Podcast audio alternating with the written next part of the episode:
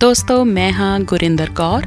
ਵਾਹਿਗੁਰੂ ਜੀ ਕਾ ਖਾਲਸਾ, ਵਾਹਿਗੁਰੂ ਜੀ ਕੀ ਫਤਿਹ। ਆਸ ਹੈ ਕਿ ਤੁਸੀਂ ਸਭ ਠੀਕ ਠਾਕ ਤੇ ਖੁਸ਼ ਹੋਵੋਗੇ। ਅੱਜ ਕੱਲ ਕਰਦੇ ਹਾਂ ਫਾਦਰਸ ਡੇ ਬਾਰੇ ਜਾਨੀ ਕਿ ਪਿਤਾ ਦਿਵਸ। ਸੋ ਕਹਿੰਦੇ ਆ ਜੀ, ਮਾਵਾਂ ਠੰਡੀਆਂ ਛਾਵਾਂ ਤੇ ਬਾਪ ਹਵਾ ਦੇ ਬੁੱਲੇ ਨੇ। ਸੋ ਦੋਸਤੋ, ਕੋਈ ਵੀ ਦਿਵਸ ਮਨਾਉਣਾ ਮਾੜਾ ਨਹੀਂ ਹੈ, ਪਰ ਉਸ ਦੀ ਅਹਿਮੀਅਤ ਨੂੰ ਸਮਝਣਾ ਬਹੁਤ ਜ਼ਰੂਰੀ ਹੈ। ਜੇਕਰ ਪਿਤਾ ਦਿਵਸ ਦੀ ਗੱਲ ਕੀਤੀ ਜਾਏ, ਤਾਂ ਸਿੱਖੀ ਦੇ ਵਿੱਚ ਕੋਈ ਇੱਕ ਖਾਸ ਦਿਨ ਤੱਕ ਇਹ ਤਿਉਹਾਰ ਸੀਮਤ ਨਹੀਂ ਹੈ। ਬਲਕਿ ਹਰ ਇੱਕ ਉਹ ਦਿਨ ਜਿਸ ਦਿਨ ਤੁਸੀਂ ਆਪਣੇ ਪਿਤਾ ਦਾ ਦਿਲ ਤੋਂ ਸਤਿਕਾਰ ਅਤੇ ਪਿਆਰ ਕਰਦੇ ਹੋ, ਉਹ ਹਰ ਇੱਕ ਦਿਨ ਹੀ ਫਾਦਰਸ ਡੇ ਮਨਾਉਣ ਦੇ ਲਾਇਕ ਹੈ। ਜੇ ਅਸੀਂ ਗੁਰ ਇਤਿਹਾਸ ਵੱਲ ਝਾਤੀ ਮਾਰੀਏ, ਤਾਂ ਸਾਨੂੰ ਬਹੁਤ ਸਾਰੀਆਂ ਉਦਾਹਰਨਾਂ ਮਿਲਣਗੀਆਂ ਕਿ ਕਿਵੇਂ ਸਾਡੇ ਗੁਰੂਆਂ ਨੇ ਆਪਣੇ ਤੋਂ ਵਡੇਰਿਆਂ ਦਾ ਆਪਣੇ ਮਾਤਾ-ਪਿਤਾ ਦਾ ਦਿਲ ਤੋਂ ਸਤਿਕਾਰ ਕੀਤਾ। ਗੁਰੂ ਨਾਨਕ ਦੇਵ ਜੀ ਬਾਰੇ ਇੱਕ ਸਾਖੀ ਬਚਪਨ ਵਿੱਚ ਅਸੀਂ ਸਾਰਿਆਂ ਨੇ ਆਮ ਕਰਕੇ ਹੀ ਸੁਣੀ ਹੋਈ ਹੈ। ਉਹ ਹੈ ਗੁਰੂ ਨਾਨਕ ਦੇਵ ਜੀ ਦੀ 20 ਰੁਪਏ ਵਾਲੀ ਸੱਚੇ ਸੌਦੇ ਦੀ ਸਾਖੀ। ਸਭ ਨੂੰ ਸਭ ਨੂੰ ਪਤਾ ਹੈ ਕਿ ਕਿਵੇਂ ਗੁਰੂ ਸਾਹਿਬ ਨੇ ਉਹ 20 ਰੁਪਏ ਭੁੱਖੇ ਸਾਧੂਆਂ ਨੂੰ ਲੰਗਰ ਛਕਾ ਕੇ ਸੱਚੇ ਸੌਦੇ ਦੇ ਰੂਪ ਦੇ ਵਿੱਚ ਖਰਚ ਕਰ ਦਿੱਤੇ ਸਨ। ਜਦੋਂ ਗੁਰੂ ਨਾਨਕ ਜੀ ਉਹ ਪੈਸੇ ਖਰਚ ਕੇ ਵਾਪਸ ਆਪਣੇ ਘਰ ਪਹੁੰਚਦੇ ਹਨ ਤਾਂ ਅੱਗੋਂ ਉਹਨਾਂ ਦਾ ਸਾਹਮਣਾ ਆਪਣੇ ਪਿਤਾ ਮਹਿਤਾ ਕਾਲੂ ਜੀ ਨਾਲ ਹੁੰਦਾ ਹੈ। ਉਸ ਸਮੇਂ ਕ੍ਰੋਧ ਦੇ ਵਿੱਚ ਮਹਿਤਾ ਕਾਲੂ ਜੀ ਉਹਨਾਂ ਨੂੰ ਬਹੁਤ ਹੀ ਬੁਰਾ ਭਲਾ ਕਹਿੰਦੇ ਹਨ। ਉਹਨਾਂ ਤੇ ਚਪੇੜਾਂ ਵੀ ਵਰਸਾਉਂਦੇ ਹਨ ਤੇ ਉਹਨਾਂ ਤੇ ਆਪਣਾ ਜਿਹੜਾ ਗੁੱਸਾ ਹੈ, ਉਹ ਵੀ ਪੂਰਾ ਕੱਢਦੇ ਹਨ। ਹੁਣ ਉਸ ਵਕਤ ਦੇਖਣ ਵਾਲੀ ਗੱਲ ਇਹ ਹੈ ਕਿ ਗੁਰੂ ਨਾਨਕ ਨੇ ਆਪਣੇ ਪਿਤਾ ਦਾ ਮਾਣ ਸਤਿਕਾਰ ਕਿਵੇਂ ਕੀਤਾ। ਗੁਰੂ ਸਾਹਿਬ ਬਹੁਤ ਹੀ ਨਿਮਰਤਾ ਦੇ ਨਾਲ ਆਪਣੇ ਪਿਤਾ ਜੀ ਦਾ ਸਾਰਾ ਹੀ ਕ੍ਰੋਧ ਆਪਣੇ ਤੇ ਲੈਂਦੇ ਰਹੇ। ਉਹ ਫਿਰ ਵੀ ਨੀਵੀਂ ਪਾ ਕੇ ਆਪਣੇ ਪਿਤਾ ਦੇ ਕੋਲੋਂ ਮਾਫੀ ਮੰਗਦੇ ਰਹੇ।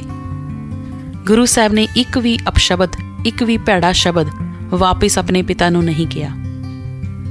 ਜੇ ਅਸੀਂ ਇਸ ਵਾਕਿਆ ਨੂੰ ਆਪਣੇ ਅੱਜ ਦੇ ਯੁੱਗ ਦੇ ਵਿੱਚ ਕੰਪੇਅਰ ਕਰੀਏ, ਤਾਂ ਸੋਚੋ ਕਿ ਕੀ ਅਸੀਂ ਅੱਜ ਵੀ ਇੰਨਾ ਹੀ ਆਦਰ ਮਾਨ ਸਤਿਕਾਰ ਆਪਣੇ ਪਿਤਾ ਨੂੰ ਦਿੰਦੇ ਹਾਂ? ਅਸੀਂ ਝੱਟ ਹੀ ਕੋਈ ਘਰ ਵਿੱਚ ਗੱਲ ਹੁੰਦੀ ਹੈ ਤਾਂ ਅਸੀਂ ਪਲਟ ਕੇ ਜਵਾਬ ਦੇ ਦਿੰਦੇ ਹਾਂ। ਅਸੀਂ ਆਪਣੀ ਬੇਇੱਜ਼ਤੀ ਮਹਿਸੂਸ ਕਰਦੇ ਹਾਂ ਕਿ ਪਿਤਾ ਨੇ ਜਾਂ ਮਾਤਾ ਨੇ ਮੈਨੂੰ ਇਹ ਗੱਲ ਕਿਉਂ ਕਹੀ ਹੈ। ਸੋ ਸੋਚਣ ਵਾਲੀ ਗੱਲ ਹੈ ਕਿ ਕੀ ਅਸੀਂ ਗੁਰੂ ਨਾਨਕ ਦੇ ਉਸ ਉਪਦੇਸ਼ ਤੇ, ਜਿੱਥੇ ਕਿ ਉਹਨਾਂ ਨੇ ਆਪ ਚੱਲ ਕੇ ਦਿਖਾਇਆ, ਸਿਰਫ ਸਾਨੂੰ ਖੋਖਲੀ ਗੱਲ ਨਹੀਂ ਕੀਤੀ ਕਿ ਪਿਤਾ ਦਿਵਸ ਜਾਂ ਪਿਤਾ ਦਾ ਸਤਿਕਾਰ ਕਰਨਾ ਚਾਹੀਦਾ ਹੈ, ਉਹਨਾਂ ਨੇ ਕਰਕੇ ਦਿਖਾਇਆ। ਪਰ ਕੀ ਅਸੀਂ ਅੱਜ ਉਸ ਪਿਤਾ ਦੀ ਅਹਿਮੀਅਤ ਨੂੰ ਉਸ ਤਰੀਕੇ ਹੀ ਸਮਝਦੇ ਹਾਂ? ਇਹ ਸਮਝਣ ਦੀ ਸਾਨੂੰ ਬਹੁਤ ਜ਼ਰੂਰਤ ਹੈ। ਦੋਸਤੋ, ਸੋਚ ਕੇ ਦੇਖੋ ਕਿ ਮਾਤਾ-ਪਿਤਾ ਤੋਂ ਬਿਨਾ ਕੋਈ ਹੋਰ ਅਜਿਹਾ ਕੋਈ ਸ਼ਖਸ ਹੈ ਜਿਹੜਾ ਤੁਹਾਨੂੰ ਇੰਨੇ ਕਰੀਬੀ ਤੁਹਾਨੂੰ ਪਿਆਰ ਕਰਦਾ ਹੈ ਜਾਂ ਤੁਹਾਡਾ ਦੁੱਖ ਵੰਡਾਉਂਦਾ ਹੈ। ਮਾਤਾ-ਪਿਤਾ ਤੁਹਾਡੇ ਚਿਹਰੇ ਦੀ ਨਬਜ਼ ਨੂੰ ਹੀ ਪੜ ਕੇ ਸਮਝ ਲੈਂਦੇ ਹਨ ਕਿ ਮੇਰਾ ਬੱਚਾ ਕਿਸੇ ਦੁੱਖ ਦੇ ਵਿੱਚ ਹੈ। ਹੋ ਸਕਦਾ ਹੈ ਕਈ ਵਾਰ ਜਨਰੇਸ਼ਨ ਗੈਪ ਦੇ ਕਾਰਨ ਉਹਨਾਂ ਨੂੰ ਤੁਹਾਡੀ ਕੋਈ ਗੱਲਬਾਤ ਸਮਝ ਨਾ ਆਂਦੀ ਹੋਵੇ। ਪਰ ਉਹ ਇੰਨਾ ਜ਼ਰੂਰ ਸਮਝਦੇ ਹਨ ਕਿ ਮੇਰਾ ਬੱਚਾ ਕਿਸੇ ਤਕਲੀਫ ਦੇ ਵਿੱਚ ਹੈ। ਸੋ ਕਹਿ ਸਕਦੇ ਹੋ ਕਿ ਜੇ ਸਰੀਰਕ ਰੂਪ ਦੇ ਵਿੱਚ ਅਸੀਂ ਰੱਬ ਦਾ ਕੋਈ ਰੂਪ ਦੇਖਣਾ ਹੈ, ਤਾਂ ਸਭ ਤੋਂ ਪਹਿਲਾਂ ਰੱਬ ਨੇ ਮਾਤਾ ਪਿਤਾ ਨੂੰ ਹੀ ਅੱਗੇ ਕੀਤਾ ਹੈ। ਸੋ ਇਸ ਕਰਕੇ ਬਹੁਤ ਜ਼ਰੂਰੀ ਹੈ ਕਿ ਅਸੀਂ ਇਹ ਦੋ ਸ਼ਖਸੀਅਤਾਂ ਦੀ ਆਪਣੀ ਜ਼ਿੰਦਗੀ ਦੇ ਵਿੱਚ ਅਹਿਮੀਅਤ ਜ਼ਰੂਰ ਸਮਝੀਏ। ਜੇ ਅਸੀਂ ਮਾਤਾ ਪਿਤਾ ਅੱਗੇ ਆਪਣਾ ਸਿਰ ਨਹੀਂ ਝੁਕਾਵਾਂਗੇ, ਤਾਂ ਰੱਬ ਵੀ ਆਪਣੇ ਅੱਗੇ ਝੁਕਿਆ ਹੋਇਆ ਸਿਰ ਜਿਹੜਾ ਹੈ ਪ੍ਰਵਾਨ ਨਹੀਂ ਕਰੇਗਾ। ਸੋ ਫਾਦਰਸ ਡੇ ਮਨਾਓ, ਜ਼ਰੂਰ ਮਨਾਓ, ਪਰ ਸਿਰਫ ਇੱਕ ਦਿਨ ਦੇ ਲਈ ਨਹੀਂ। ਉਹ ਹਰ ਇੱਕ ਦਿਨ ਇਸ ਤਰ੍ਹਾਂ ਮਨਾਓ ਕਿ ਹਰ ਇੱਕ ਦਿਨ ਫਾਦਰਸ ਡੇ ਦੀ ਤਰ੍ਹਾਂ ਹੋਵੇ।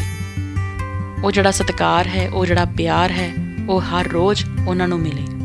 ਸੋ ਮੈਂ ਆਸ ਕਰਦੀ ਹਾਂ ਜੀ ਕਿ ਆਉਣ ਵਾਲਾ ਫਾਦਰਸ ਡੇ ਤੁਹਾਡੇ ਸਾਰਿਆਂ ਲਈ ਬਹੁਤ ਖੁਸ਼ੀਆਂ ਭਰਿਆ ਹੋਏਗਾ।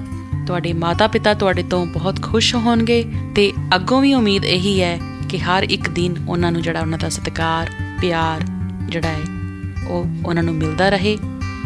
ਤੇ ਸਾਡੇ ਬੱਚੇ ਵੀ ਕੱਲ ਨੂੰ ਇਸ ਚੀਜ਼ ਨੂੰ ਸਿੱਖਣ, ਇਹ ਬਹੁਤ ਜ਼ਰੂਰੀ ਹੈ। ਇਹ ਨਾ ਹੋਵੇ ਕਿ ਬਚਪਨ ਵਿੱਚ ਅਸੀਂ ਇਹਨਾਂ ਨੂੰ ਚਾਈਲਡ ਕੇਅਰ ਤੇ ਬੁਢਾਪੇ ਟਾਈਮ ਉਹ ਸਾਨੂੰ ਏਜਡ ਕੇਅਰ ਵਾਸਤੇ ਹੀ ਸਾਡੇ ਦਾਖਲੇ ਕਰਵਾਉਂਦੇ ਰਹਿਣ। ਸੋ ਜਾਣ ਲੱਗਿਆਂ ਜੀ once again happy father's day Guru Sahib ਸਾਰਿਆਂ ਤੇ ਬਖਸ਼ਿਸ਼ ਕਰਨ ਸਾਨੂੰ ਸਭ ਨੂੰ ਸੋਜੀ ਬਖਸ਼ਣ ਤੇ ਅਸੀਂ ਉਹਨਾਂ ਦੇ ਗੁਰੂ ਉਪਦੇਸ਼ ਨੂੰ ਸਮਝ ਸਕੀਏ ਤੇ ਸਮਝ ਕੇ ਉਹਨਾਂ ਦੇ ਦੱਸੇ ਹੋਏ ਮਾਰਗ ਤੇ ਚੱਲ ਸਕੀਏ। ਇਹਨਾਂ ਸ਼ਬਦਾਂ ਦੇ ਨਾਲ ਵਾਹਿਗੁਰੂ ਜੀ ਕਾ ਖਾਲਸਾ, ਵਾਹਿਗੁਰੂ ਜੀ ਕੀ ਫਤਿਹ।